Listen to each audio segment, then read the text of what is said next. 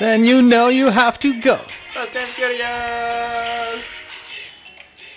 We're back, people. In honor of Tokyo. Yeah, in honor of the Olympic test event that just went down, we couldn't help but play the Tokyo Drift song. Show 30. We made it. The big 3-0. Show 30. We got a good show coming up. We're going to discuss the newly built and rode on Olympic track in Tokyo, as well as have Sylvain Andre on to discuss his thoughts about the new track, and then we'll have Liam Phillips on as well to talk about the difference in Olympic tracks between Beijing, London, Rio, and now Tokyo, because he's one of the few people, he went to 3 Olympics. It's pretty cool that he has, hey? It's insane. Yeah. When we were thinking about which rider has been to 3 Olympics and like has experienced at least 3 tracks, it was hard to pick somebody. Yeah. I was like, is there really somebody that has done all 3? And now technically he's been to all 4 tracks. And then, who's done 3? So Liam's done 3. Maris did 3. Mariana's done 2. She's done 2, but this will be her 3rd. There's a bunch of people that this will be a 3rd. Yeah. But I feel like Beijing, there was a separation from Beijing and then London onwards. Who did Beijing, London, Rio? Maris, Liam? Anyone else? Yeah, tell me more. I don't know. I can't think of anyone else that did. No. That's why it's hard. It's kind of interesting. So it's kind of cool that we're having him on to talk about all the tracks. It's really cool. Yeah. Condolences to Kyle Evans' family. His dad recently passed away. We saw an Instagram post he put out. So sending love to Kyle Evans and his whole family. We're thinking of all of you. Stay strong in this difficult time. Yeah. Can't imagine what he's going through right now. And thanks to ProGate Europe. Winning starts the great gate. Romain Mayu had a hell of a gate in Tokyo and won on his ProGate Europe. How was the ProGate Europe in Tokyo? Absolutely fantastic. Oh, it was nice and quick. That's fucking floor it. That's like music to my ears. Seriously though, so good. Let us eat. Yep, just let the kids. We don't want to hit the gate. Just let us eat. No, see, we don't want any of that crap. That's what ProGate Europe does. It lets it eat. Exactly. We also got Motosheets.com on board for this show. So if you guys are out there needing a timing system, if you want some instant race scoring for a race you're hosting, you want Motosheets.com. Guys, they do instant race scoring and a host of other features to make race organization fast and simple. So go check out Motosheets.com, guys. Great news. We got Jason Carnes in the fan favorite story time with the Berm Academy back. The fan favorite section, Jason Carnes story time. It's back? It's back. We got Jason Carnes story time with the Berm Academy, bermacademy.com. So we're going to ring up Jason here. We're going to start the show off with a bang here with a story. Let's just let it rip. Let's have some fun before we get into, the bulk of it. He eased us into the last one. So I can't wait to hear what he has now. Here we go. Once again, I'll be pissed if he doesn't answer. I was just texting him. You go from just texting him to nothing. Jason! He didn't answer, but then he texted me back right away. Jace. Hey. You're on air, bro. Hey. Man. How's it going, buddy? On the fucking radio, man. How's it going, buddy? It's going all right. Where are you at? Me and James are back in the studio in Canada. Okay. Where are you? Oh, man, I'm in Sarasota, dude, and it's scorching hot down here. Humidity's about 99%. 100%. 100%. 100% chance of wearing a Speedo on Clearwater Beach. Yeah, I think there might be a good chance of rain too, but I'm not looking at it. It doesn't matter to me, man. The coffee's gonna be hot and steamy. I don't care what the weather's doing. Do you have a Berm Academy story for us? Well, I was thinking I have one that could go right into the general story line, but I don't know if it's necessarily a tour story, but. Doesn't matter. And I know you've heard this because we had a lot of time together during Truck Talk, but I just recently got back from a 3-week tour around Europe with Carlene and some of the boys from my teenage BMX years, and we did a pump track bike park, track, Oktoberfest tour of Germany, France, Switzerland. We went over and, you know, seen some old pros, Marcus Huber and some other guys. But anyway, just got back from there. But Carl's wife was dancing around the kitchen singing this song about male strippers, and it reminded me about my first stripping experience that I know you heard about, but I thought, you know what, it's kind of PG. I could give it to the fans if you think it'll be a good one. Absolutely, yeah, let's hear it. We want to hear it all. Okay, so here we go. We're taking it back to 1998, man. I first moved to Austin. I had lost whatever sponsors I had, poor boy, and whatever sponsors I had went away. And I thought, you know what, I'm going to make it. I'm going to make it on winnings. How about that plan in AA Pro? I'm going to make it on my winnings. And so I went to two races, and then I didn't make any money, man. I spent everything I had, and I came back, no money, no sponsor, no job. Man, I got so desperate, and I was thinking, how can I get money now? And so the answer was, dude, I'm going to strip, you know? So I went down to Academy Sports. I bought some boots, these like security guard boots. I went to Taboo Lingerie. I bought a cheetah thong, and I bought a black thong, and then I had my biker jacket. You know, I had the kit. So then I go down to this place in San Antonio, Wild Deep, and it's half men, you know, men on one side, women on the other side. And if you want to work the weekend, like the bachelorette parties, you got to work the slow days, Tuesday, Wednesday. So I go in on a Tuesday. This is where we work on our gear. You know what I mean? Our routines and our outfits. Your craft, right? Your craft, yeah. So I go in there, man, and I'm dancing around, you know, and it comes up to my turn. I'm about to go on the main stage, and they call me over to the DJ booth. Hey, man, you got some music you want us to play?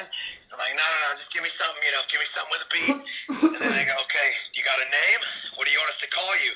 And I remember I had tried waiting tables at La Bear one time, and I just thought it was so lame. Maverick, Cheyenne, Turbo, you know, the names they had. So I just went with the one my mom gave me, Jason, you know?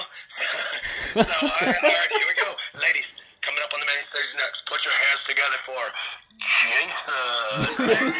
So I go up there, man. I got my biker jacket on. I got my tight pants, my boots, and I'm dancing around. You know, I'm giving them a little bit. There's two women in the whole place. But I'm giving them what I got. You know, I'm doing my best. It's my first time. I'm nervous. You know, I might have had one shot, you know, to get me fired up for it. And so I get up there, I dance around, and then, you know, it's time to go backstage and take it all off. So the guy, you know, he gives it to him, ladies. He's going to go backstage and take it all off. Come out for you one more time. So I go backstage, man, and I'm so nervous, and I can't get out of my jeans. You know, they're not like tearaways. They're tight-ass Levi's or something. So I pull my boots off, pulling my pants off, and you want to talk about a gay scene. Go backstage at a male strip club. Dude, they are oiling each other up, bicep curls, push-ups. They're fluffing up their dongs, you know, getting a little blood in there, getting it going. So when you step out on the stage, you know, you have an impressive silhouette or what, you know, whatever. So, dude, I get it out, get my pants off. I'm in the cheetah song, come back out. Ladies, coming back out on the main stage right now. Give it up for Jason. So I'm all out there, man. I got the cheetah song. I'm giving it everything I got. I didn't get a single dollar, man. Not $1. There's two women in there, and you know, I feel bad for them because these women, they have their favorites. Like, when I was a waiter, they would come up with the flower and go, can you tell Cheyenne that Lisa's waiting outside and have a flower for him? And so then I got to go out backstage and go, hey, Cheyenne, this fat girl out here with a flower, man. I don't know if you want to go talk to her or what. But I couldn't even, you know, everyone's got their favorites, and I wasn't it. You know, I'm the new guy, pasty white ass cheeks, you know, no good moves. And that was it. No money, man. And then, you know, when I get off the main stage, I'm just feeling so rotten about myself because I'm definitely not paying rent with no dollars, right? So I get up on the bar next, and I'm dancing around. These guys are really trying to help me. They're like, all right, you got to do your hips like this. You know, if they come close to you, you got to, like, you know, go over by their head, and you got to do this. And then I'm watching this one guy on stage, and he's wearing a train driver outfit, you know, a conductor outfit. And he was dancing to that, come on, ride the train, to ride it. And every time that the horn went, he like did his hand like for the horn and did a hip thrust, and I wanted those moves so bad. I never got them, man. So that was it. I stripped one time, one day, back to a restaurant, started waiting tables, and I didn't race again for about 6 months, 7 months. I had no money, no nothing, man. Dude, and no stripper career. I can't. That was it, man. I tried it. I failed. I didn't have the moves. I wasn't hot enough.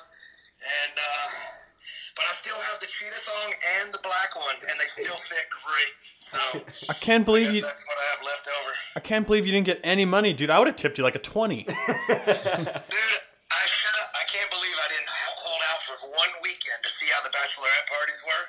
Because, you know, if I could do it again, I would have just held tight, just see what I could do for the weekend, and then move on to waiting tables. I mean, I could have had a whole other career. I just didn't give it enough chance. I didn't earn my keep, you know? Yeah, I bet the bachelorette parties would have gone wild for you. That's where you would have loved a little Jason. Anyway, so that's the story, man. Now I'm depressed.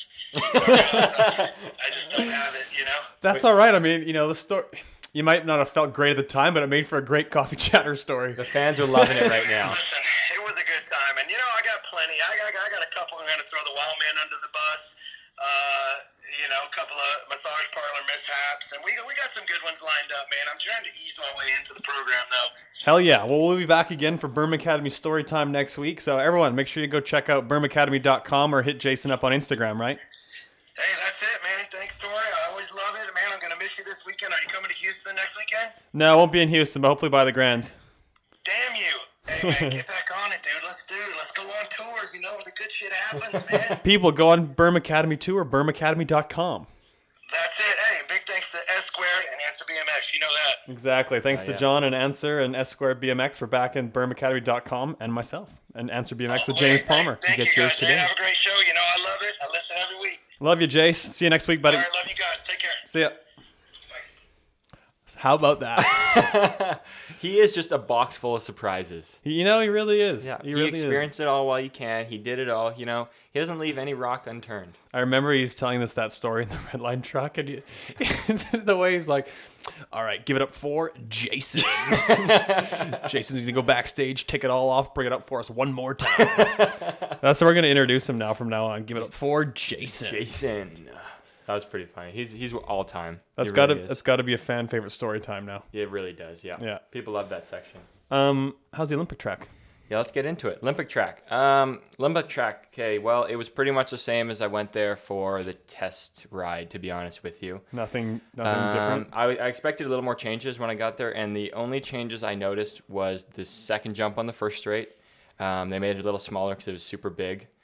Unfortunately, when they changed it, they actually had issues with the lip, I think, because when we first did our track walk, everybody could tell there was some issues with the lip. So that was too bad because that lip was the best on the track when the jump was big and original. Yeah. They didn't make any adjustments to the second straight, which I was a little surprised because that's what we talked about when I was there. Coming into the third straightaway, I think they changed the jump out of the turn. I thought they made it a little smaller, but once again, the lip didn't turn out great. And then the only other jump they fixed was our big step up on the third straight too. I think they made that a little bit smaller.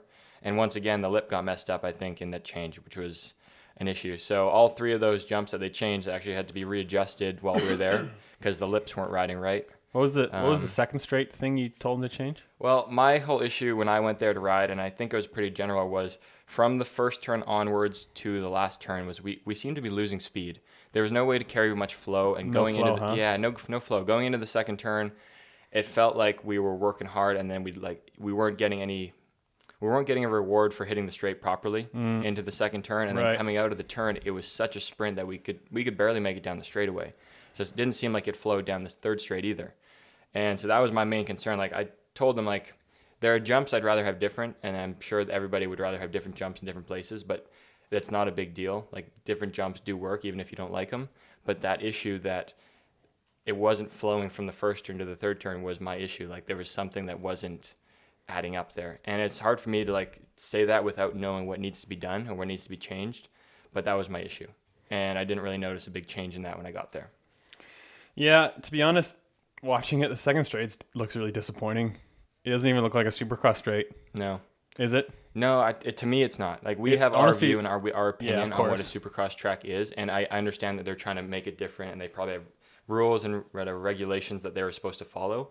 But when the line for me was double manual pump, easy jump manual, a quick manual, and then a little triple into the turn. Like that's not like it's not Supercross. No, it looks like a normal track second straight. It's not. It didn't look exciting to watch, to be honest, in the second straight. Yeah. It's not eye-catching like a good pro section for us is, I think. Mm-hmm. And it looks fine, like for racing. It looks okay. It looks like fine, but we need a pro section, I think, to jump. And it looks disappointing. It looks really basic and looks like jump in, manual out. Like I don't like that for a Supercross track. No, we're missing some flair, I think, which is too bad. And I think I heard, or at least maybe it was a rider, maybe it wasn't. I don't know who told me this. But part of the reason for having the same second straights was that so the girls coming out of the first turn don't have to cut back to their straight. And my whole theory behind that is if you build the turn right and the straights in the right spot, it makes it so that the girls don't have a tough time getting back to their track and we don't have a tough time getting to ours. It makes it so that if we wanted to hug the far right line, we would have to cut right. And if the girls wanted to cut to their left line, they would have to cut left. It would be very equal. So in saying that, like you can make it well for the girls and the guys if it's a split straightaway. So they're reasoning that they want to make it one straightaway so that's equal for girls coming out of the turn as well. I don't really like that.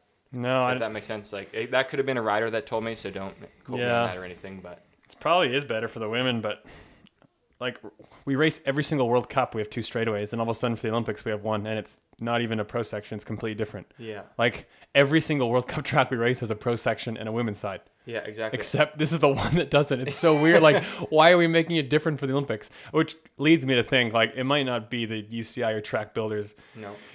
They may be getting more pressure from the Olympic Committee. Yeah, exactly. To do something like that, maybe for equality purposes or maybe for, because obviously in Rio there was a lot of crashes. Besides the initial issues with the track in Rio, I think for the Olympics the track was good, but there was a lot of crashes. Maybe they're trying to go complete opposite way, and maybe they're getting pressure from the Olympic Committee to do that.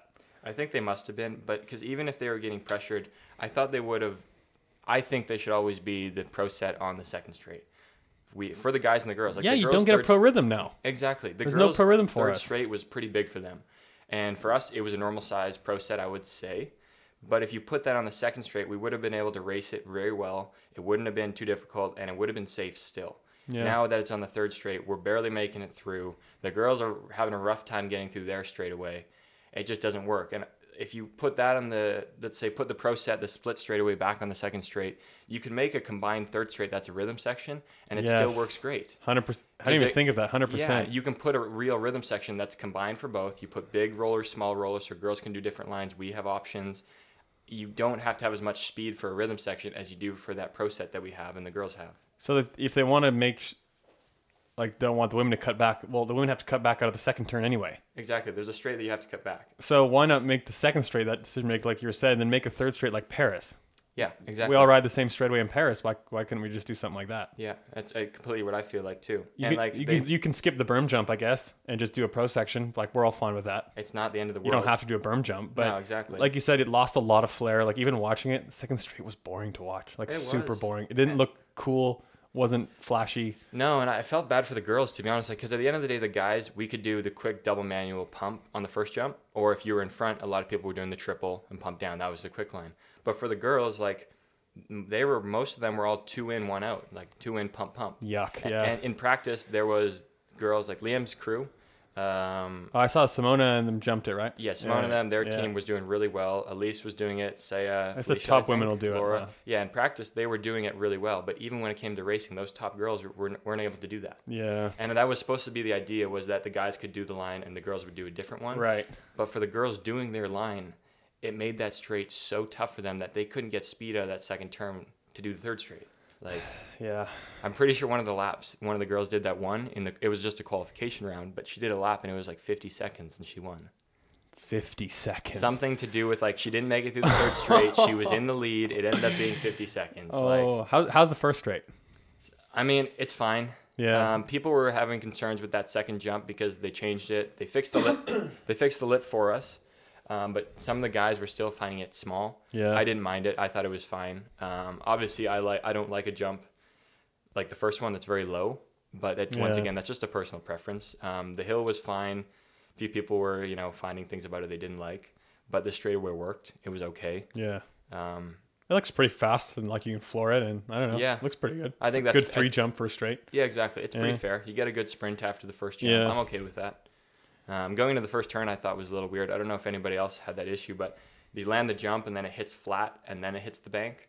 Oh yeah, it's not like one continuous flow into the bank, which is too bad. So in the wet, it was a little sketchy when you hit the flat, and then you're like, "Hey, don't turn. Wait till you gotta wait." Bank. Right. Yeah. How was how's the last straight? It was fine as well. I mean, the guys have a roller onto a step. Yeah, down. You can jump on, right? Yeah, I don't think the girls were able to do that in racing because they were gassed from their straight. They didn't have the speed, so that was something. But the very last jump made it interesting that in the main. Elise jumped it, Sai Emmanuel did, I think, and they had a photo finish basically for the winner. Yeah. So I had options, nothing crazy, but it was fine. If you compare it to like the other Olympic tracks, it looks completely different. Like look how this one looks compared to Beijing even. Yeah. Yeah, honestly, yeah. Like I always looked back on the tracks as like they did those tracks up so well, so nice that it looked cool. It looked amazing. Yeah. There was some flair to it. I think Beijing was probably the best one. You think so? I wasn't there obviously, but I raced London and Rio. But just by looking at Beijing, it looked to be the best. Looked like a wide open first straight, big tech second straight. Looked like a cool pro rhythm. So rideable and raceable. I thought that was probably one of the best. It looked spectacular on TV. Yeah, I really loved London, to be honest. Like I never raced it. I know the berm jump, the crossover. Yeah, that wasn't my favorite really. Yeah, and I could agree with that. But I thought that first straight looked very raceable. I thought the third straight had two options, which is really cool. The rest, the London track was good overall. Yeah. I thought the only thing I didn't like was the crossover and loop-de-loop. Not loop-de-loop, but like cross. You know what I mean? Yeah, I know. The cross jump over. Yeah. I think that was a bit gimmicky, to be honest, and wasn't the best. But the rest of the track was cool. Mm-hmm. I thought Rio was good. The third straight could have been more tech. I feel like the step up was. I like the step up. Yeah. But then after you just went 2-2 and it's pretty basic. It would have been cool, I think, if they had something different on the third straight. A lot of people in Rio didn't like the second jump because it was super peaky.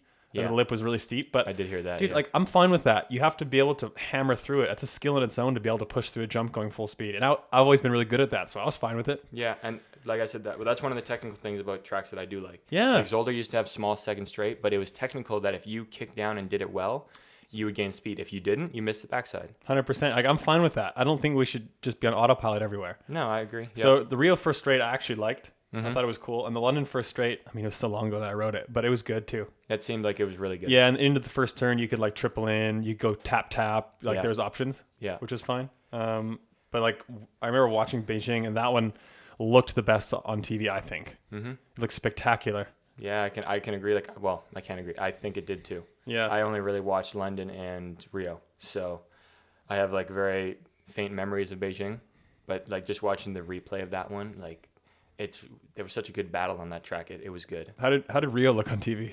It looked fine. It looked cool. Good. I think because of the colors too. Like I mean, Beijing. I don't know. The banners were like a rainbow. I can't remember what it was like. The track was basically normal color. Yeah. And then London, the track was beautifully done. Like that white. Oh my God! It was pristine. The green grass. Yeah, it looked like the best track I've ever seen in my life. That was fantastic. Rio, I thought was weird, but it was like an eye-catching weird. Meaning people would see it and be like, whoa, what's that? People, like, a bunch of people that weren't there, I think, were like, green turns, fucking terrible. Who cares? Wasn't it hard to see, though? I guess at first, because... Yeah, it was. It was and it wasn't, I guess. Like, when you first walked it, you could see, like, the... Because it's all that red clay, first of all, on the track. First of all, I don't like that, but it's just one of those things. So it was really difficult, especially on the last straight. Yeah. And then also on the second straight for depth perception to see... like where the actual jumps are was pretty tough. Mm-hmm. But then like once you start riding it, I never had a problem with it. And I think some of the jumps, if I remember correctly, up the lip, they had those arrows. Yeah. Or they had like some lime across the lip. They needed to, I think. Yeah, of course they needed to. So it was hard for sure. And especially the last straight the first time. Because like can't even see shit. It's one of the things you adapt to over time. Totally. Right? Like by the time racing or what it came around, that's like the last thing on your mind. Yeah. Who cares? Mm-hmm. And then the turns, like I think the green was like I think it was a paint and it was a really tacky grippy paint, so I mean it gripped fine. Like I guess we're so used to BMX looking a certain way that people thought it was ridiculous. Mm-hmm. But I don't know, that was fine. It looked on TV, it probably looked spectacular. Yeah, it probably stood out. Like for us, it's weird, but I think that's why it was so cool, is that it stood out. But look at track and field, sometimes they're on a red track, sometimes they're on a blue track. Yeah, like in track and field they're not necessarily always on the same color track, so let's just chill, little people, with that. Who cares? No, I agree. And it's like now we got to Tokyo, and I understand it's not completely finished. They're probably going to make it look a little nicer for race time, but it just looks dull. It just looks flat. Dull. Yeah. And like, so when I was there for the test ride, they had like the jumps, and one of the reasons that like, again, they made it a little safer was they didn't want the crashes. They didn't want the separation in racing. They wanted things to be tight. Right. And I, first of all, don't believe you need non-gap jumps to have that. But if that's what you're doing, I think you have to make it look like a gap jump. And how you do that is you put something in the middle, like grass or turf, to make people see that there's a gap. On that third straight or even the very first jump, if you don't have anything in there, it's just gray gravel. It just kind of looks dull. To be fair, though, they probably will. You think so? Yeah, I would hope so. I'm trying to think back to their... Often, I mean, for the test fan, it's pretty rugged, so because they're not going to add anything, because if they're going to change it, they don't want to have to rip up that kind of stuff. Yeah, okay, you're right. So maybe give them a little more credit and maybe say they might. I'm sure. Yeah. And I'm sure for the Olympics, like, they'll make sure it's completely dialed the way it looks, but it does look, the track looks a little flat. Mm-hmm. There's nothing like, one of the cool things about BMX for the average person is to come and see like gap jumps, and it just looks spectacular, and they see the track and they're like, wow, I can't wait to see people ride this. Yeah. And I always think that, like, when we go to World Champs, you always want a harder track to bring out the best in everybody. Yeah. You go to the Olympics, you want the best track to bring out the best in the top riders in the world. In the mountain bike world, cross country mountain bike, I believe it is, their track is really difficult apparently. Like, people were having troubles with it, but the top people were making it happen or making it work. And it's kind of like, we just did the opposite. Yeah. We just went the easy way to make our racing look, I don't know, tighter, closer together. I mean, you'll still get the fastest riders coming to the top, but you're not really rewarding having a lot of skill on a track like that. No.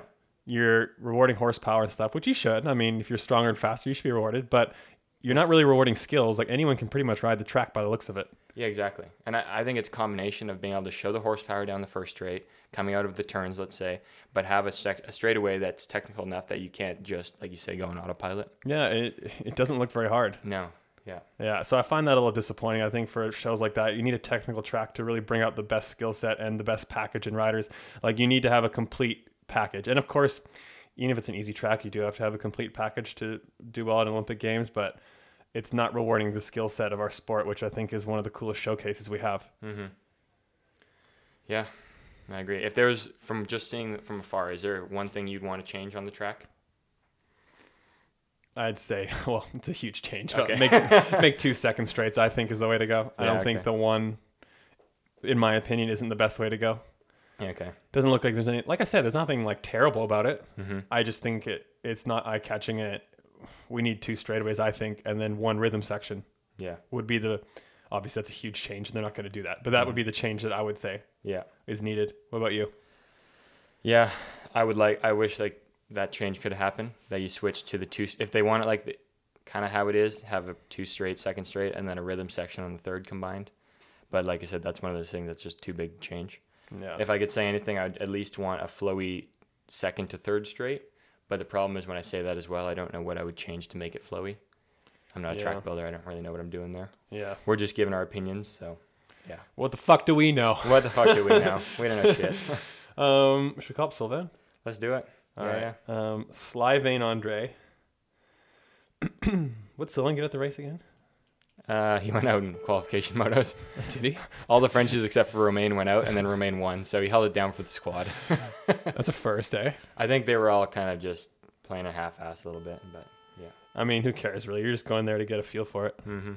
He declined the call. What the fuck? Is he busy? What's he doing? I don't know what he's doing. So why would Sylvain decline a call? I don't know. He's online and he's typing. Uh-oh. Call me again. This is his last chance. We're going to Liam after this if he doesn't answer. Decline it. Come on, please decline it. Dude, Sylvain, you're on air. How's it going? Ça va? Is it live? We're live, bro. Fuck. That's good. How's it going, Dad? I've been waiting for this for like 2 days. I know. Liam screwed us. Yeah, we were supposed to do it 2 days ago. Blame Liam. So people... So did you tell the people that like this was planned 2 days ago, but since Liam doesn't know a thing about planning, we have to postpone the show? No, we didn't mention it, so explain it for us. Okay, yeah. So people know like all the struggle that comes behind the scene, you know, like... What everyone sees, like the great project, the podcast, like number 30, it's big. It's getting big, but Yeah, it's a lot of work. I think a lot of work and sweat behind the scene. Yeah, people see like the glamour life and the celebrity life we live in, and they just think it's all easy. Yeah, it's like the top of the iceberg. Not you got to deal with fucking prima donnas that got to change their schedule. Right, how are you guys going? Good, man. How are you? How's Tokyo? What'd you think of the track? Whoa, so where to start? Just ask me some question and then I'll answer, because if you just ask me how was Tokyo, I can sit down and talk for an hour. Okay, so how is Tokyo, like the city? The city? It was nice. We didn't get much chance to visit, and I joined, like Joris and me joined the team only a Tuesday. So we didn't see much. We went to see after the race, but I'm not a big fan of big buildings and everything. So I think it's nice for a day or two, but it's not a place I would go there for like a week or vacation. But it's nice. It's changing. Like it's nothing that you see is in Europe and the US. So it's cool to go to somewhere else. There's so many people, huh? Fuck. It's crazy. It's crazy. Yeah, there's people everywhere. And they all look the same. So one day I was in the metro. I was like, "Hey, Yoshi!" And the guy turned around. It wasn't Yoshi. Twice. I wonder if they think the same when they come here. Oh, most definitely. I think they think the exact same when they come here. And actually, we went to China a month ago, and it was like they look the same more in China than they do in Japan. So Yoshi! Yeah, we're so racist right now.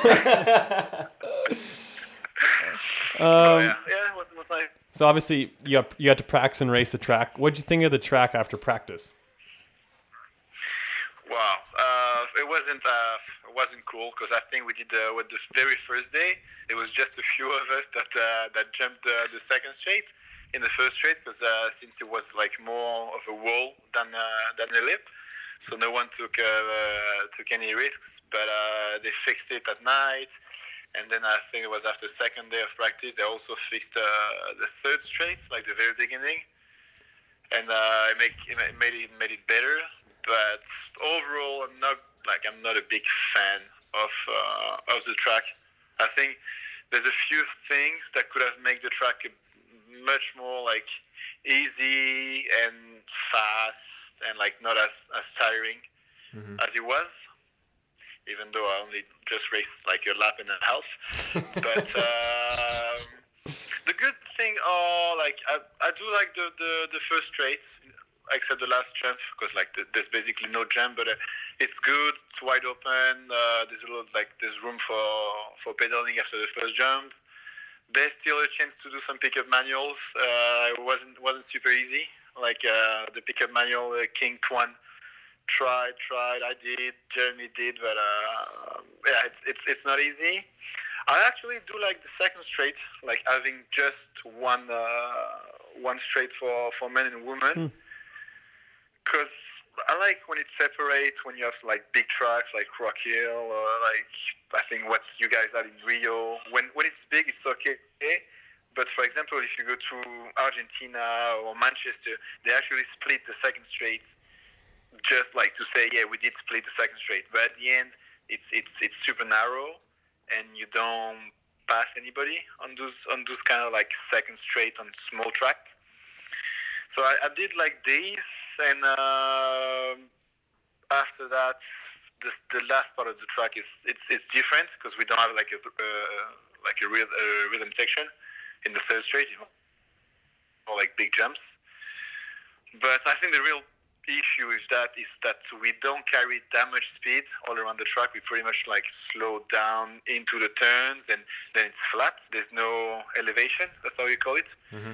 So yeah, it's weird. It's a weird feeling. We're not going full speed from the start to the finish. But at the end of the day, it will be the same track for everyone, and as long as it's safe and makes for some good racing. There's an old saying in France that say you have to be fast on the track. And yeah, that will be the main thing to do next year. But I hope with like all the stadium, all the like the grass in between the straights. I just hope it's gonna look good on TV, and the racing is gonna look good on TV as well. Just like more for the sport. I think the guy that's gonna race that track at the end of the day, if you win a medal on a shit track, it's not a shit track, but for example, if you win a medal on a shit track and you win a medal on the best track of the planet, yeah, it doesn't matter. At the end of the day, it doesn't really matter. You know what I mean? Yeah. It's not like it would be our French OTC track where everyone's gonna train, where we're gonna have races 3 times a year, every year for 5 years. I mean, this one is a one shot, and go to the test event, do what you need to do for the Olympics, and after that, quit it. So we were talking before you came on, like, I obviously wasn't there, but just by looking at the second straight and stuff, I think it looks a little disappointing or a little bit flat compared to a lot of the tracks we race that have pro sections, that kind of stuff. Do you agree, or like you said, you like it the way it is? Yeah, I do agree. Even Eva, when I came back, she was like, "Yeah, I look at the video. It looks like USA BMX." Yeah, it looks BMX a bit boring. Looks a bit boring, to be honest. Yeah, and I think as well, like, it doesn't really matter of what is the track, but since, for example, if you take London or Beijing, the test event was actually a World Cup, so everyone was there, everyone was going for it. In this one, the track wasn't in its best shape. It was long, the track's long. Like, a few guys didn't show up. We took it easy. Alfredo didn't like race just did the first moto and didn't do the rest. And even for the guy that raced, I mean, who cares if they got a second or a third or a semi or a main? And I think that's what made the racing a little bit more boring, I guess. But yeah, there's some jump on the track which are definitely less exciting and challenging than what we should have, I think. So yeah, I'm just hoping it's gonna make it for a good show at the Olympics, like more for the promotion of the sport. But I think it's bad where like it's bad. I'm not like, people are going to be like, yeah, it's 27 and you feel old. But I really love the way they did the track before, like in our first, like the first years of World Cup. Yeah. Most of the time it would be a track, or maybe it was because we were 20 years old. But most of the time it was a track that you would stay on Monday and Tuesday just to ride the track. Mm. And it seems like nowadays, since we are going to the same venue over and over, since they want to make everything safer, so they do tabletop as the first jump. Since they don't change the track like from one year to another, I really feel like the only positive things I can get out of the weekend of racing is just like getting a good result. Mm-hmm. And I'm not gonna say I don't enjoy riding the track, but really not as much as I did, I think, as we did back then. So yeah, I think we need to change something, because like I'm more worried for the kids that are 18 years old now. Like for 10 years, they're gonna ride pretty much the same tracks. So, yeah. On my part, I have like a few years to go, so I'm gonna leave to race every weekend, and I'll be okay. But yeah, I wish there was this like excitement we can have on the track, but do you think that is, huh? You talked about like some of the guys not really racing hard, or they didn't really seem to care. I kind of felt in the back of my head that was kind of just because of their attitude towards the track. Do you think that had anything to do with it? What do you mean, like the young guns and just want to race? No, just like some of the older guys that didn't, like you say, like Alfie, who just did one lap. Other people like that really just didn't care to race hard at the test event there. Do you think that was because of their attitude towards the track? I don't know if it was because of I think the track has a role to play in this, because like as for myself, I was a little sick, and I was like, yeah man, there's no way I'm gonna do 7 laps. So for the one that did it, that doesn't know, I didn't make it to the race because I went second in my first moto, And then I chilled the second one because I thought a second and an eighth would qualify me, but it didn't. But anyway, if I wanted to make it to the quarters, like the three models basically, so I would just do like some first and second straight with all the guys. But then the thing is, like, you go to a test event and I wasn't gonna kill myself doing full laps on the third straight that is gonna be different at the games, and with like some guys, as James said, that kind of like take it easy, so it's not like real racing. Mm-hmm. So like the point for us, and I think for everyone, was like to test is it like the track and some like race situation. So I think that's what we did, but yeah, obviously it's a C1, so no, but is going to go full gas. But I think it's also a good point, because if it was World Cup, we wouldn't even like take time to like see what's good, see what's wrong. We would just race on it, and that's it. You just go for it, yeah. Notes. Yeah, if you like, if you remember 2011, it was a test event, but it was a World Cup. A lot of things were kind of new, but we were here to race the World Cup, so the main priority was to race the World Cup. Yeah. And I don't really like. I think the discussion about what's good, what's not, came after the event. And I think it's better that way. Like, it's a test event, so it's hit like you guys are here to test the event basically. So I think it's better that way. And we kind of like took it easy, which is cool as well. Yeah, and we were talking like if you look at the other Olympic tracks, like Beijing, I think looks so spectacular on TV, and this one not having a second straight pro section or like a big pro rhythm. I hope it looks good on TV next year. Yeah, I think at some points with like especially the Olympics, like the way they can make the track look, all the camera they have, I think it's easy for them to broadcast it as a good show. But yeah, as you said, you were talking about Beijing, and it's going to be 12 years next year, and it's bad that Beijing was working. They tried something in London, didn't work. Rio was kind of like going back to Beijing, so I think. Yeah. I didn't ride that one. Yeah, I would say that. It looks okay, it looks decent. I think it was like good to ride on as well. Yep. And I think the format of one big first straight, one super wide second straight, so it's first one is good for girls and for men. We do have big jumps. They have their own track.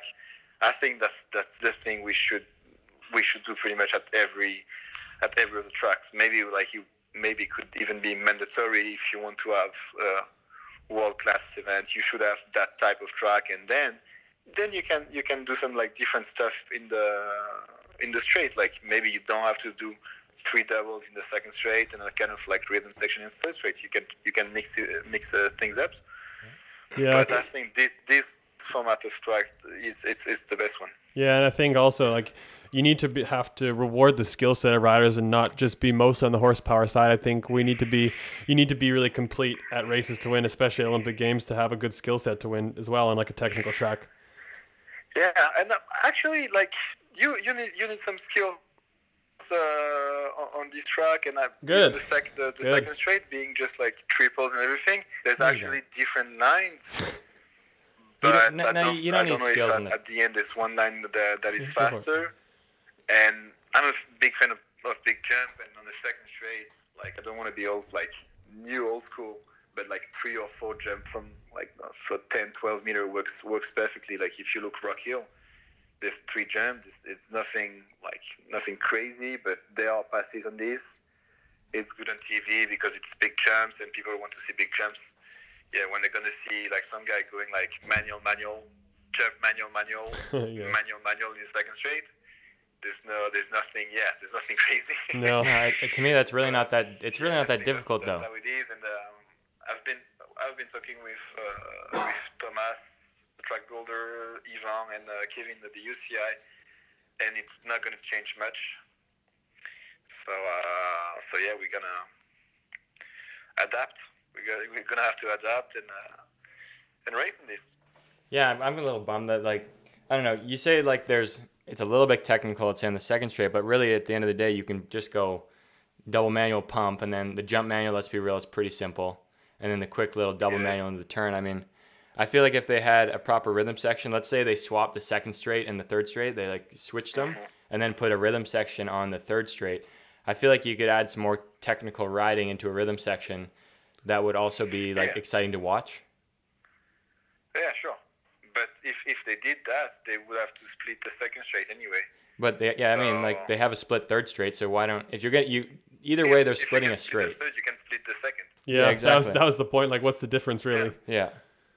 Yeah, the good thing is the girls, they finally have like a big third straight. Yeah. So they're going to feel like what it is to carry some speed, don't smash each other in the second straight and make it. That's really like the only like fun part about the track. That was cool watching. Yeah, no bullshit. Because I think James, yeah, you were there. Yeah. Because they were all laughing at us during the first training session. They were in the second and laughing at us because we were going sideways on the second straight, third straight, and then they came. Fuck, just like 50% of them jumped the third straight. It was like, yeah, good girls. But it's almost too bad because I mean, like, yeah, we say that like, they're laughing at us to them whatever we were watching, and it's like. Their skills are a lot higher this year. If you put those jumps on the second straight, I feel like a lot more of them would have been able to do it because obviously, yes, they'd have more speed, but they would show their skill more. Yeah, because actually, like, the third straight of the women's, you don't change the size of the jump, put it on the second straight. The size is great. Mm-hmm. I've been going like kind of full speed on the girl third. Yeah, and it was working. Mm-hmm. But yeah, the only thing is like they're gonna do some few adjustments, but overall it's gonna be pretty much the same. Before we let you go, Sylvain, I think we got a few quick shots for you. They do? Yeah, I think some people direct them. Just ask. Yeah, we got a couple. I wasn't prepared, Terry. Pull it up. I'm going. No, some of them asked Sylvain something, or we got a bunch. We'll ask Sylvain a few. Yeah, I'm just going into the archives. We're not going to forget the quick shots like we did that one show after. Was it Rock Hill? We forgot the quick shots. Oh yeah, I don't really. Oh yeah, we got fucking hate mail. I mean, that's what it is. Like when you're on top of your game, the haters come. Yeah, exactly. And the hate. I mean, like it means you're doing good. Yeah, exactly. All right, go for it. All right, we'll ask a couple here. How do you feel about there not being a berm jump? I would feel like I wouldn't care if we did have big jumps. Yeah. Did Tokyo Track create more passing due to fatigue or different lines? Actually, to fatigue, because there's no much different line at the end of the day. Yeah, mostly just fatigue. So, yeah, like the fatigue is gonna come into play because out of second turn you're like almost fucked and you got maybe like 150 meters to go. So yeah. I'm in. All right, this one's a good one for Sylvain. Thoughts on a 10-meter start hill for future Olympic tracks? I'm like, if they try to build this, I'm down. Let's go and try it. But yeah, since we are going pretty much the opposite direction, it's not gonna happen. But that'd be fun. That'd be fun to try. So maybe David. Would put like 12 plus 6 down the ramp, going like 75k on the first jump. Whoever built this, I'm down. From @HPW, what is the sketchiest supercross track that you have ever ridden?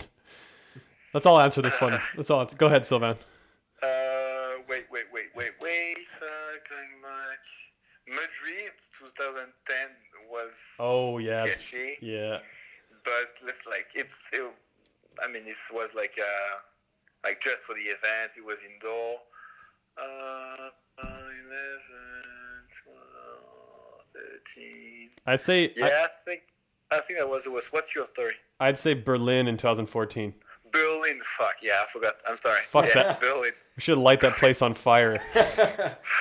Top spots, yeah, number one. James, oh my god, what's the sketchiest track? That one was so sketchy. Yeah, that was pretty sketchy. Honestly, for me, I don't think I would just say like Manchester or something. because that thing was so tight and so technical that you were constantly trying to not hit somebody, but also jump like the most technical. Fair enough. Yeah, fair enough. Yeah, but like in Manchester, even like the worst Manchester was decent to go 85%. Oh, exactly. In Berlin, the good way to go there was like with a beer in your hand and flat pedals. Yeah. So, good way to race. Good way to ride Berlin was on a park bike. All right, fuck. All right, last one for you, Sylvain, from Hugo Oliveira 51.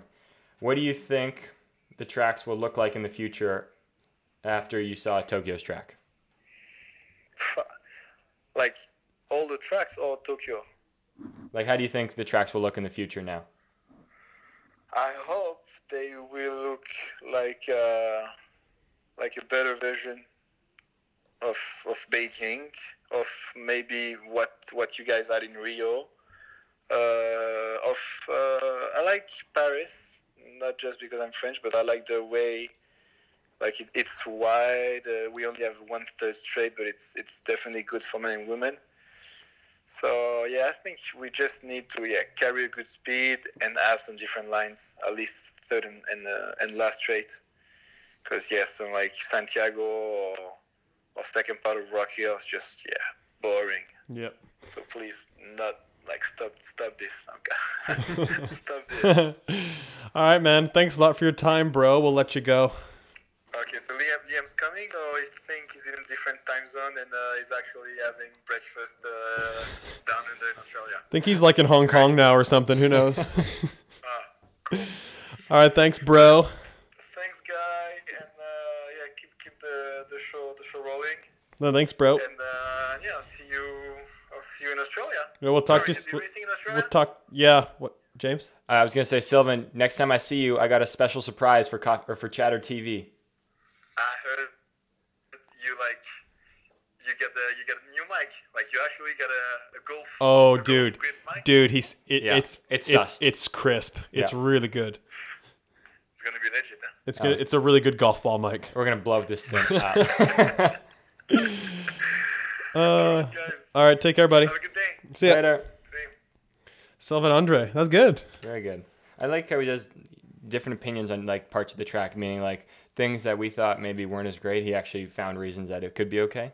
Yeah. And I think that's good. That's why we have different people on the show to hear different opinions, different perspectives, all that kind of thing. So yeah. I think that's cool. I think so too. It's kind of funny. He got second in his first round and then thought he was going to make it. Yeah. Show. That's what I was saying. After the first we had 2 moto qualifications, which is weird, but I think they were trying to make it 7 laps total for the day. Like that's, I guess, I don't really know.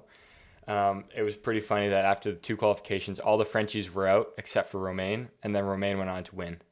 He held it down for the squad. I guess we didn't mention that, but it was cool to see him win. He looked really good. He's been looking good the whole end of the year here. Yeah. So yeah, it was about time that he got that victory, I feel like. And the friends of the show, him and Sai, got a cute pic of the finish line. Yeah, that was pretty bitching. Couple winners. Yeah. Couple friends of the show. Yeah. It's funny. Hold on. I forgot. We've had people on the show and then they go on to win. Dude, this fucking happens all the time. Why does it feel like it happens all the time? Okay, so who to start with? Kai. We had Kai White on the show that week. He wins Manchester. Yeah. Something happened before that? Yes. Who was before? We had someone else on and they went out and won the next race. I can't remember. Who was it? I don't remember who. Okay, one sec. We'll quickly scroll through. Yeah. So literally, we had Kai White on. He wins Manchester. We had Tuan on and he wins the Worlds. So he was on 2 shows in a row because he wins the Worlds. We got to have him on again. Yeah, true. And we got Saya on and she wins that weekend. Yep. We're cool. Yeah. Wow. People, you want to win? Just you come on the show. Yeah. You come on the show. I mean, you can't really say like. Have we had all the World Cup winners on the show? Well, we're missing a few. But that's happened. Who are we missing? A few. Elise, Laura. We had them. Simone won the first one. We haven't had Judy on yet. Her, Valentino. They're on our list. Valentino. She didn't speak much. I don't know if Manal know what coffee... That's fine. She probably doesn't follow coffee. No, that's fine. But Judy and Simona have been on our list for like 6 months. Yeah. We'll get them on. Oh, shit. We're still on air. We are still on air, yeah. Liam Phillips, 65. Where is he? Liam Phillips, 65. All right. He's ready with headphones, he says. Fantastic. You know, a good guy already being that ready. Different countries have different rings. Isn't that interesting? It's pretty interesting. I didn't know that. I know. It's so weird. Liam, you're on air. How's it going? Really good. How are Good. How was the trip back from Tokyo? Better than Argentina. I think the first makes that trip feel really easy. Oh, we cut out. Uh-oh. Reconnecting. Uh-oh. He forgot to pay his phone bill. Classic. This is why our show's still janky. Yeah, you know, it's not, we're unedited here. But we're okay with that. I think people appreciate that. Calling Liam back because he cut out. Wouldn't that be classic if his phone died? I just went to start the show. Can't get the charger. It's inside with the baby that's sleeping. So we're going to skip this one. It's not answering right on. So do we like cut for a few minutes or? Oh, there he is. Liam. Hello again. You're back. Can you hear us? I was just about to say I can, but I was about to say I apologize if the sound is not very good because I'm back in the UK and spending time visiting family. So I'm still traveling now. I'm on the road, so I apologize if this isn't the quality's not very good. You know, the quality of our show's never good. We're just glad to have you on. So what'd you think of Tokyo? Like, you've been in Tokyo before. What'd you think of Tokyo, the city in general, and everything? Honestly, for me, it was I think probably the best place I've ever been. I've always maintained that, for me personally, London is the best city in the world, and then I visited Tokyo and started to question that. I loved it. And I said to the guys, I wished, I guess in a selfish part, that I was still able to race, because I had a really good experience, and I found that when I was competing, I always did well when I felt sort of comfortable in certain places.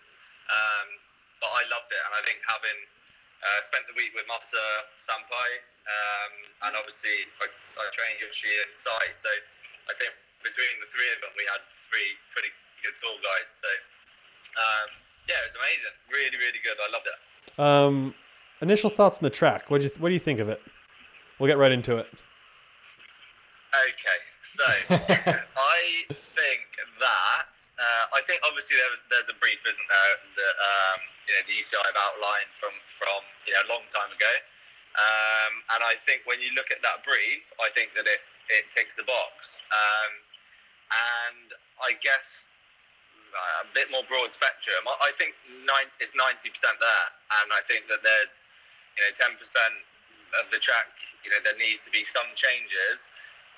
With my, I guess, political hat on, I think as a sport, just need to be really careful on what impact making changes to the track at this stage, like how that's viewed from the IOC standpoint. I think that they've obviously been quite outspoken in regards to BMX ultimately being a problem for them, not just crashes, but the field of play and everything, the cost of the facility, and I think that just needs careful consideration, because, and again, these are the messages that I believe need to go back to the athletes too. Oh, we cut out. If it's back. Maybe a few takeoffs or changing a few jumps is gonna. Oh, his connection shit. Oh, boy. Okay, you cut out the last, 10 seconds. Can you repeat what you said? But I can still hear you the whole time. So. Oh, really? Oh, really? Weird. I just said that I think that the sport or the sport just needs to be really careful as to, trying to find that sort of last 5 or 10% to make the track absolutely perfect, like what impact that has on the sports view from the IOC, I guess. Yeah, I think that's a really good point, because we've been talking obviously our opinions the whole time, but I don't think when we talk about our opinions or hear from other people, we don't really get, we don't have the thoughts of what the IOC is wanting for our sport either.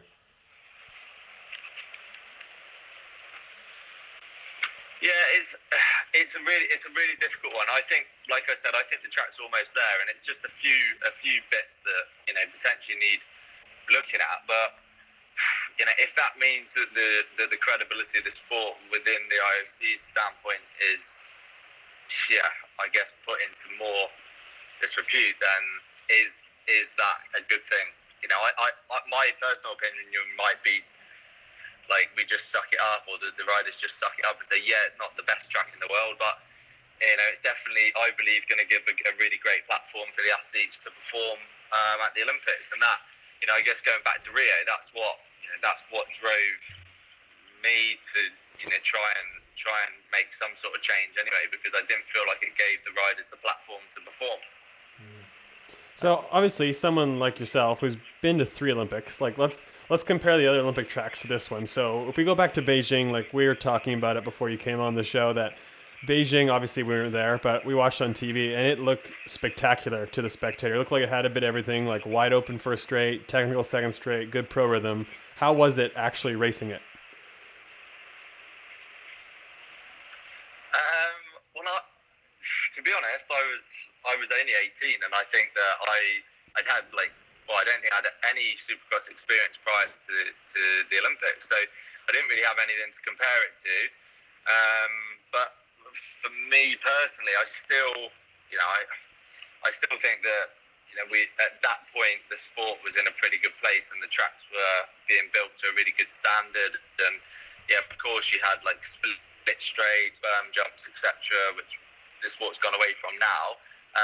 But then I definitely think through London and Rio, like, the sport just completely lost itself, didn't know, you know, what it was trying to be. And I think that, if you go back to those original, I think sort of 2007, 2008, the world tracks in Canada and China were really, really good.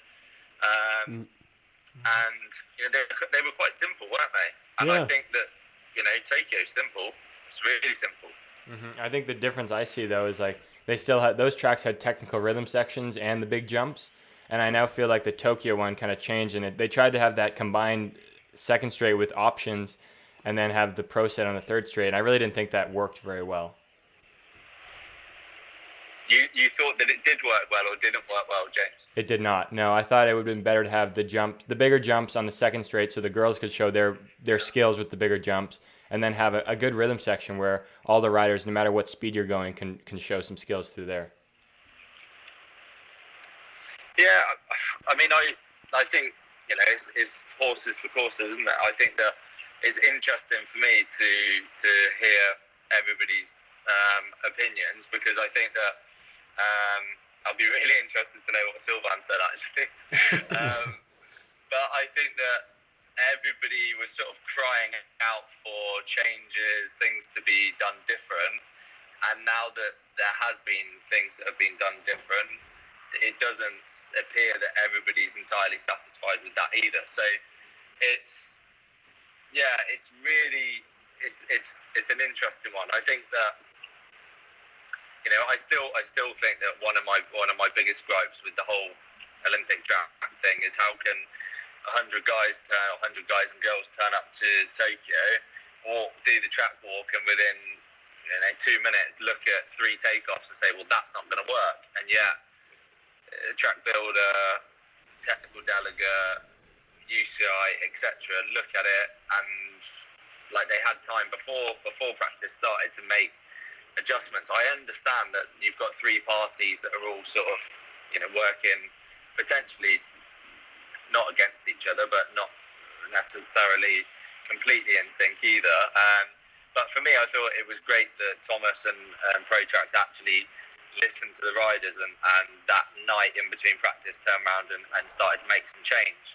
I think that, for me, was quite a significant turning point in this process that we're still struggling to work out, which is pretty unbelievable, to be honest. Like, how can we still be here? It's better now than it was 4 years ago. But I know it's kind of wild, isn't it? Like, you'd think, I don't know. Obviously, you're not gonna satisfy everyone. First of all, everyone wants something different a lot of the time. But at the same time, like, you'd have to think we have a pretty good idea now with which tracks work and what doesn't. And like you said, like, I think around 2012, fucking tracks were all over the place. And the London track, I think, was good, but the S turns were terrible.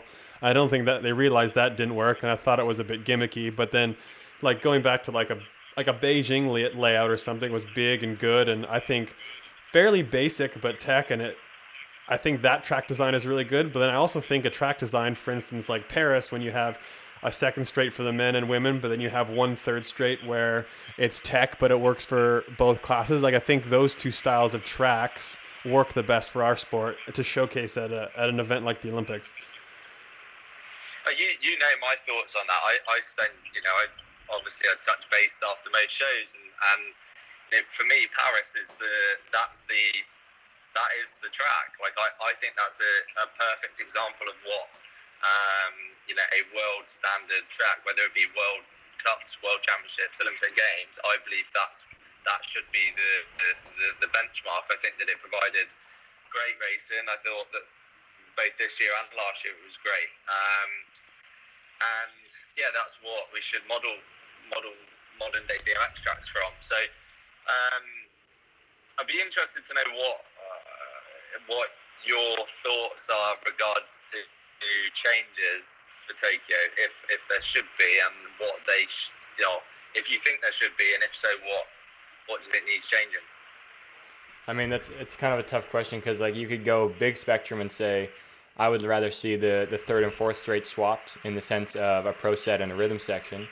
But if you're looking kind of smaller and things that you were going to change that you could without doing that, I would say they just got to find more flow somehow. I think that was a common theme, like trying to find more flow basically from the first turn all the way to the third turn.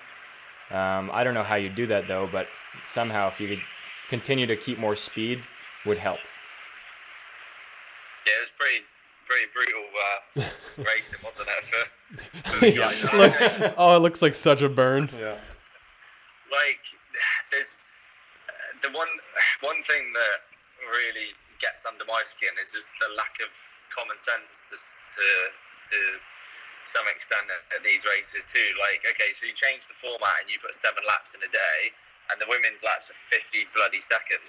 Yeah. And then you make the riders go through the mix zone. It's like, come on, there has to be an element of it. If you want to showcase the sport and actually test it to see what it's going to be like, you can't then expect the riders to. I mean, Torn Avrastab, I think he cramped after 1 lap and then he was done after 3. You know, and the girls were in like all sorts of trouble come 3-4 laps in. And I think that the organisers, whoever, could have done something to try and assist the riders on that day. So at least, I mean, I was shouting to the riders to chill coming out of turn 2, like the girls. I was telling them to chill because, like, why get them to try and jump that third straight? I knew that they could do it, but why go all in when they didn't need to? And it made those 3 quarterfinals like a waste of time, to be fair. Mm-hmm. You only really saw 2 good laps from the women, which was the semi and the main. With a lap that long, like, you're almost changing the sport essentially. Ooh, now you're talking. Yeah, like it'd be like telling a 400-meter track and field runner, okay, we're gonna add 10 seconds on your race. Like, that's a fucking world apart. Yep. Yeah. That's a world apart. Everybody was saying, like, might as well get rid of the squat rack and just start changing things up. I think that it's interesting. I know that Hamon was really keen on trying to, I guess, exploit the physical demands of the athlete and see what is actually achievable. But the reality is, the average Joe that sat in his armchair watching the sport, he doesn't know what it takes to do a lap of the BMX track that takes 45 seconds versus 35 seconds. You know, for him, it just looks the same. Mm-hmm. Yeah, and I agree completely. And I don't think, like, if we race on something around the same time or same track layout for so many years, like, that's our sport. I don't think all of a sudden the Olympics we do something different. I think we just showcase it in a good way. Agreed. And that was going back to Rio. Like, we obviously spoke about that a lot, and that was the whole gripe with Rio was that, I mean, the track was just absolutely shite, and there's no way that was ever going to showcase the sport. You know, it's the one opportunity that we have every 4 years to showcase the sport to a huge audience, and I mean, it was just a car crash, wasn't it? Mm-hmm. It's weird because, like I said, we race on the same track, and BMX is cool. It's just a cool sport. So let's just do more of the same. Like, we don't have to Like, we can make a challenging track and whatever, but we don't have to do something. We don't have to change things completely, kind of thing. No, and I mean, my concerns with this sport are obviously that the crashes have been well documented. Like, that's a big concern for the IOC, the whole gender equality, and that ticks a huge box for the IOC too. And I know that everybody sort of laughs and jokes about the sports, the sport remaining or keeping its Olympic status. I think that's a real concern, and these issues, whether we can't even build a track that's somewhat bulletproof. Yeah. Yeah. I mean, you hit it right up. You hit it right on the head there. In Tokyo, like I built the hill. Are you there? Hello. Yeah, sorry. I thought that the hill, like I know that there was issues with the start hill. Not the ProGate. I thought that was probably for me, like, it sounds ridiculous, but like probably the highlight of the facility, just based on the fact that you actually had a start gate that was even across the sort of the platform. There was no big drop off, out of the gate. It was just really nicely done, and like the material, I think that the angles, like everything, like, sounds ridiculous, but like, because the hill's what, I don't know, 10, 15 years old now, and yet we're sort of applauding that at the Olympic Games. The hill is like absolutely of the standard. True, though. Like, that's so weird. Like, that's the reality. That's where we're at. That's where we're at. I guess that's our sport. I mean, look, like, you've gone from Rock Hill, which that hill is tragic, and then Argentina's not much better. So it's nice to know that the Olympics will actually be on a hill that's, I guess, what on a piece of paper was always meant to be, like certain angles and certain lengths, and and obviously ProGate Europe. You think a ProGate Europe, best gate out there, bro. You'd think, you'd have to think, like, the Supercross hill would be the easiest fucking thing to build. You have the specs, and then you just build it. Like, I don't understand. Yet everybody was out there measuring the hill to make sure. Like, obviously, I guess you can't make it exactly the same, but if you have the specs, why can't it just be really standard? I don't get it. Yeah. I mean, I measured it 40 centimeters longer than what we have in Ames. So oh my God. The same, but it's not, but it's not far off. But even that, like, I don't know if somebody built a 50-meter Olympic swimming pool and it was 50 meters and 40 centimeters, I'm not sure they would let it slide. Yeah, like, do you think other sports have this kind of, I guess they probably don't really have this issue because a track and field track is always the same, or like the pool is always the same. I guess they don't really have the issues that we have. Yeah, but then they say Supercross Hill's the same, don't they? But I guess when you're really in it, you know that it's not. I mean, yeah, I don't know. I think that the process is definitely getting better. I just think that, and I don't know the answers, that's for sure. I ask questions a lot, and I think we are getting better. I just can't understand. For me, one of the biggest disappointments was turning up to that practice. 100 riders walk around the track, and all 100 can turn around and point to three lips and say they're not going to work, and yet, there are people that are also in those roles that are supposed to be able to do that, and yet they can't. That for me is a bit of a worry. It's weird. Like, it's really weird, because like a lot of ex-riders stuff, you'd have to think they'd be able to look at it and be like, that's not going to work, especially after they had you guys test it, James. Yeah, and when we tested, those weren't like that, obviously. So, oh really? No, they weren't. Those are the jumps they changed, and those are the lips that got messed up. Okay. But yeah. Well, hopefully for the Olympics it'll be good. I mean, I'm sure for the Olympics it'll be dialed. I think the Olympics in general, like, I think will be fantastic. I think again, like, super lucky to have a track and a facility like right in the city. we can't really ask for any more as a sport. And if we can't make it work, then either one, there's something really wrong with the sport, or two, just not cut out for that Olympic status. I don't want to sound like a defeatist, but I think that we've had a few cracks at it, and and we've screwed quite a few of them up. That's the worst part. Yeah, no kidding. Yeah, like you said too, you get every 4 years to showcase it. We want to showcase the best, but I mean, I think it'll be good for the Olympics. Yeah, I was gonna say, I give credit to your guys' group. Like, I noticed when I was watching the practice, I couldn't tell with the guys as much, but with your girls at least, they were the ones that got out there and they just kind of handled their business. They did their normal training, the normal track work that they would do to race. And I think other people were just more concerned about the track. So credit to you guys for that. Sorry, I didn't catch all of that. I think you said about the girls' practice. You guys did a wonderful job. Keep it up. Yeah, you said your group of women did a really good job of like figuring the track out and riding it and stuff and just going about their business. But even that, like that was just mind blowing to me. Like I was there in the first practice, and literally just all of the women just sat around. Like what the fuck? Like, what the fuck else are you supposed to do out there? Doing nothing.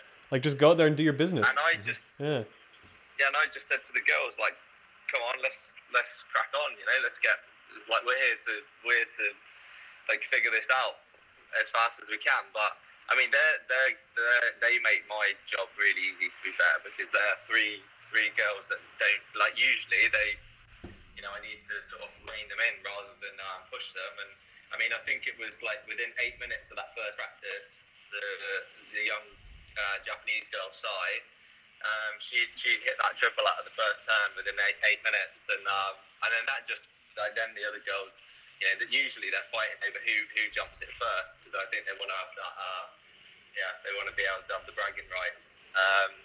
But no, I think that they just really enjoyed the opportunity to go there and ride, and you know, they like riding their bike, and like I said, makes my job way easier than trying to sort of coax a girl over the first jump or over any of the jumps. Yeah, I can't imagine that being too much fun. So the credit goes to them, not to me, that's for sure. Yeah. Before we let you go, Liam, we got some quick shots from fans for you. I'll start us off. From at MP112, which Olympic track did Liam think was the hardest track and why?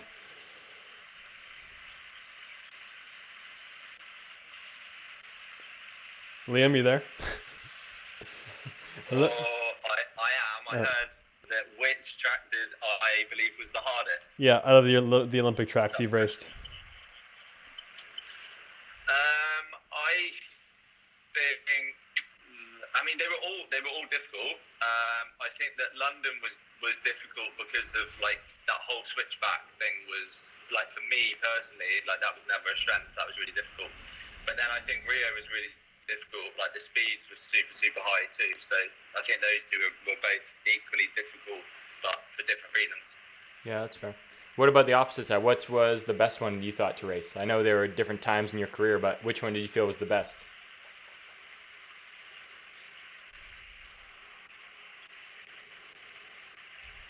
So, Liam, you there?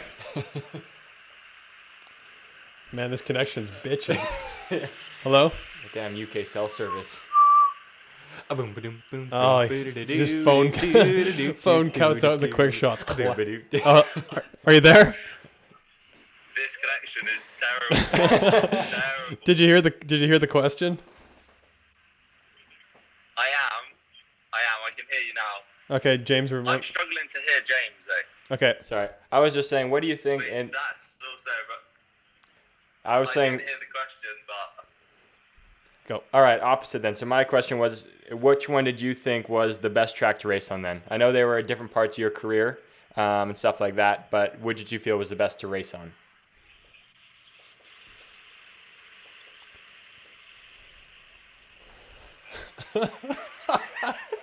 Oh, this is not going well. I love our janky podcast. I didn't hear any of that. Okay, let's just move on. All right, from James, what was your favorite Olympic track to race on? Guys, I shoulder the responsibility of it. What was your favorite Olympic track to race on? Well, I've got to say London, because I didn't. Okay, can you hear me? Yes, we can. Yes, we can. My favorite track was...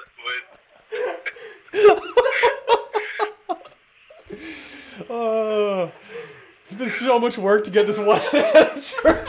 Okay. So favorite track. Okay,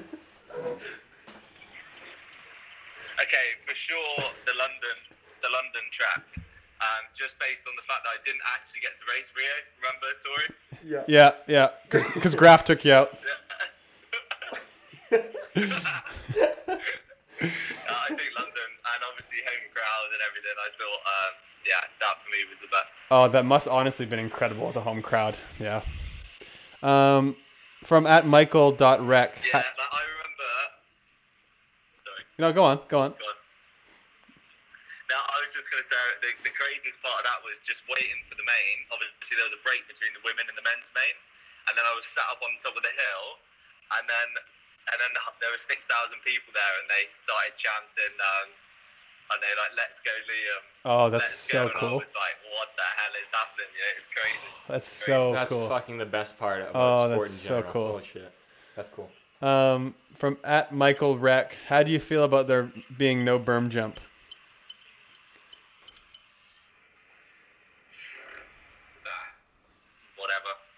Yeah. I was neither for or against. It is what it is. I don't think it's a bad thing. Yeah, fair enough. Yeah, that's fair. This one's from Coach Brendy. Do you think the Tokyo track created more passing due to fatigue or different lines? Oh, I think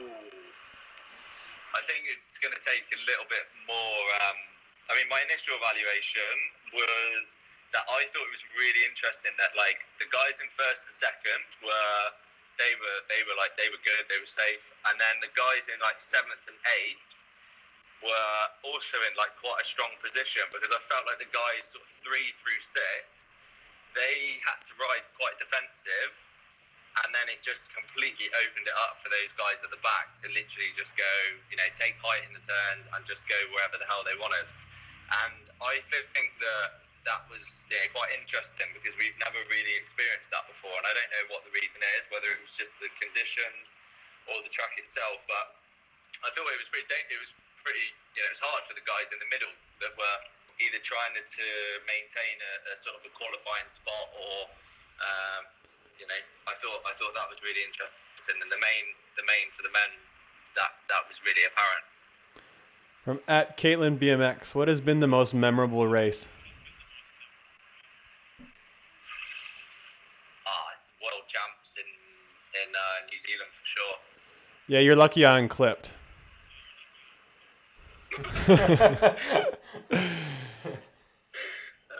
Good. I was just getting one here. Well, this is kind of okay. King Clueless. What gearing looks best for the track? I want to ask that one because there was a lot of people testing gearings in Tokyo. So, what did you think people should have done with their gearing? Should they have left it the same or changed it? We changed a bunch, so I think it's athlete dependent. One of the girls ran a 41.16. It's what works for her. And then I don't know.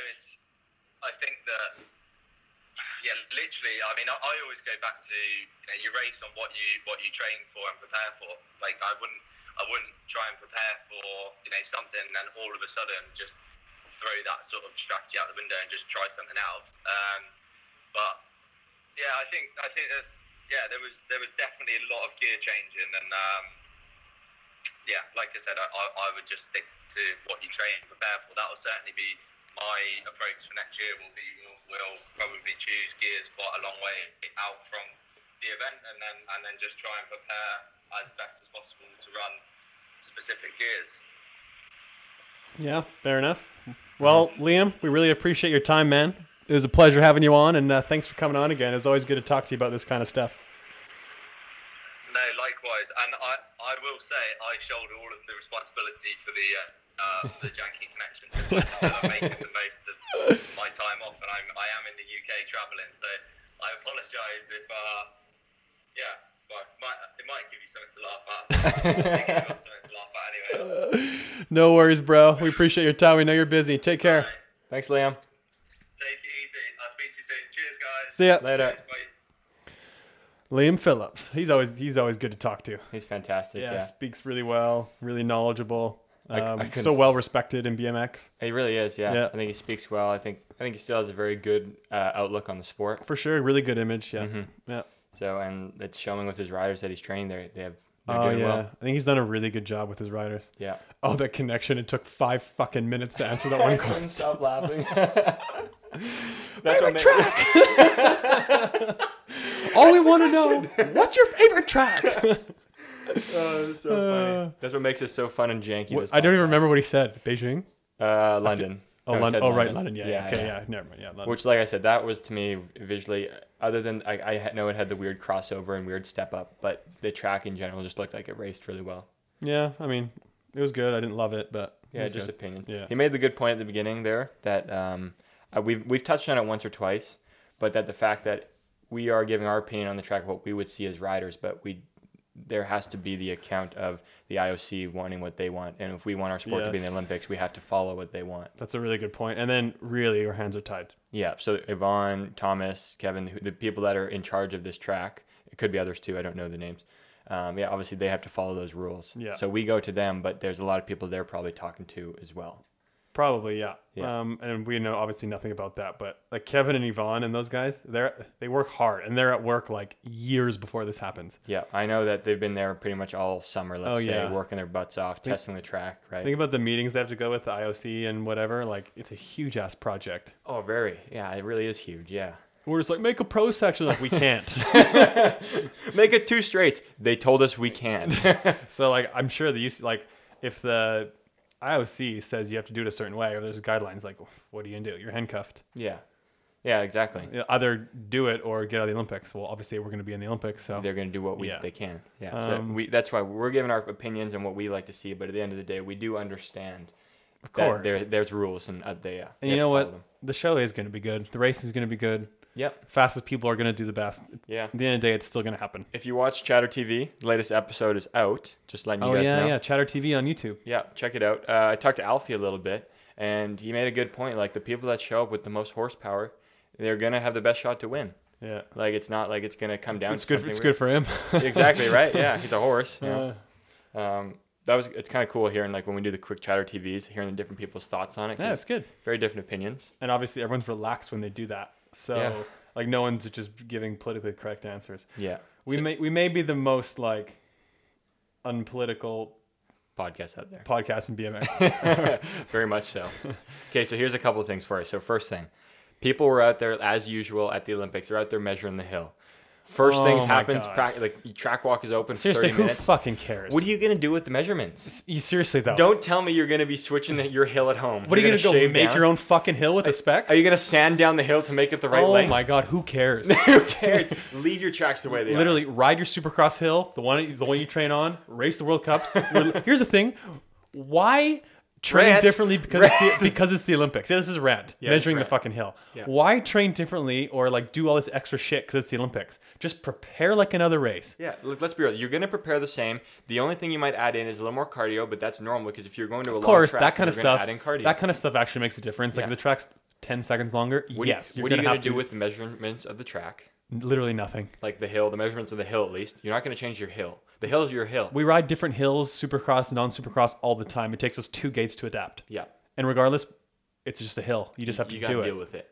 Exactly. The only time you're going to ride that hill is at the Olympics. Yeah. So what are you doing? What are you doing? What the fuck are you doing? I don't fucking know. Oh, it's so stupid. My thinking is... It's the Olympics, so let's just like... Let's change everything. Go overboard on stuff. Yeah. My thinking is the only possible... Wait. Time out. Was Liam measuring the hill? He was. He did measure it. He did measure it. So he's going to hear this. When he's... But there were so many other people measuring the hill and whatnot. But it's like the only possible thing I can understand that people would be measuring the hill for is to get an exact rollout from the start to the bottom of the hill for a gearing.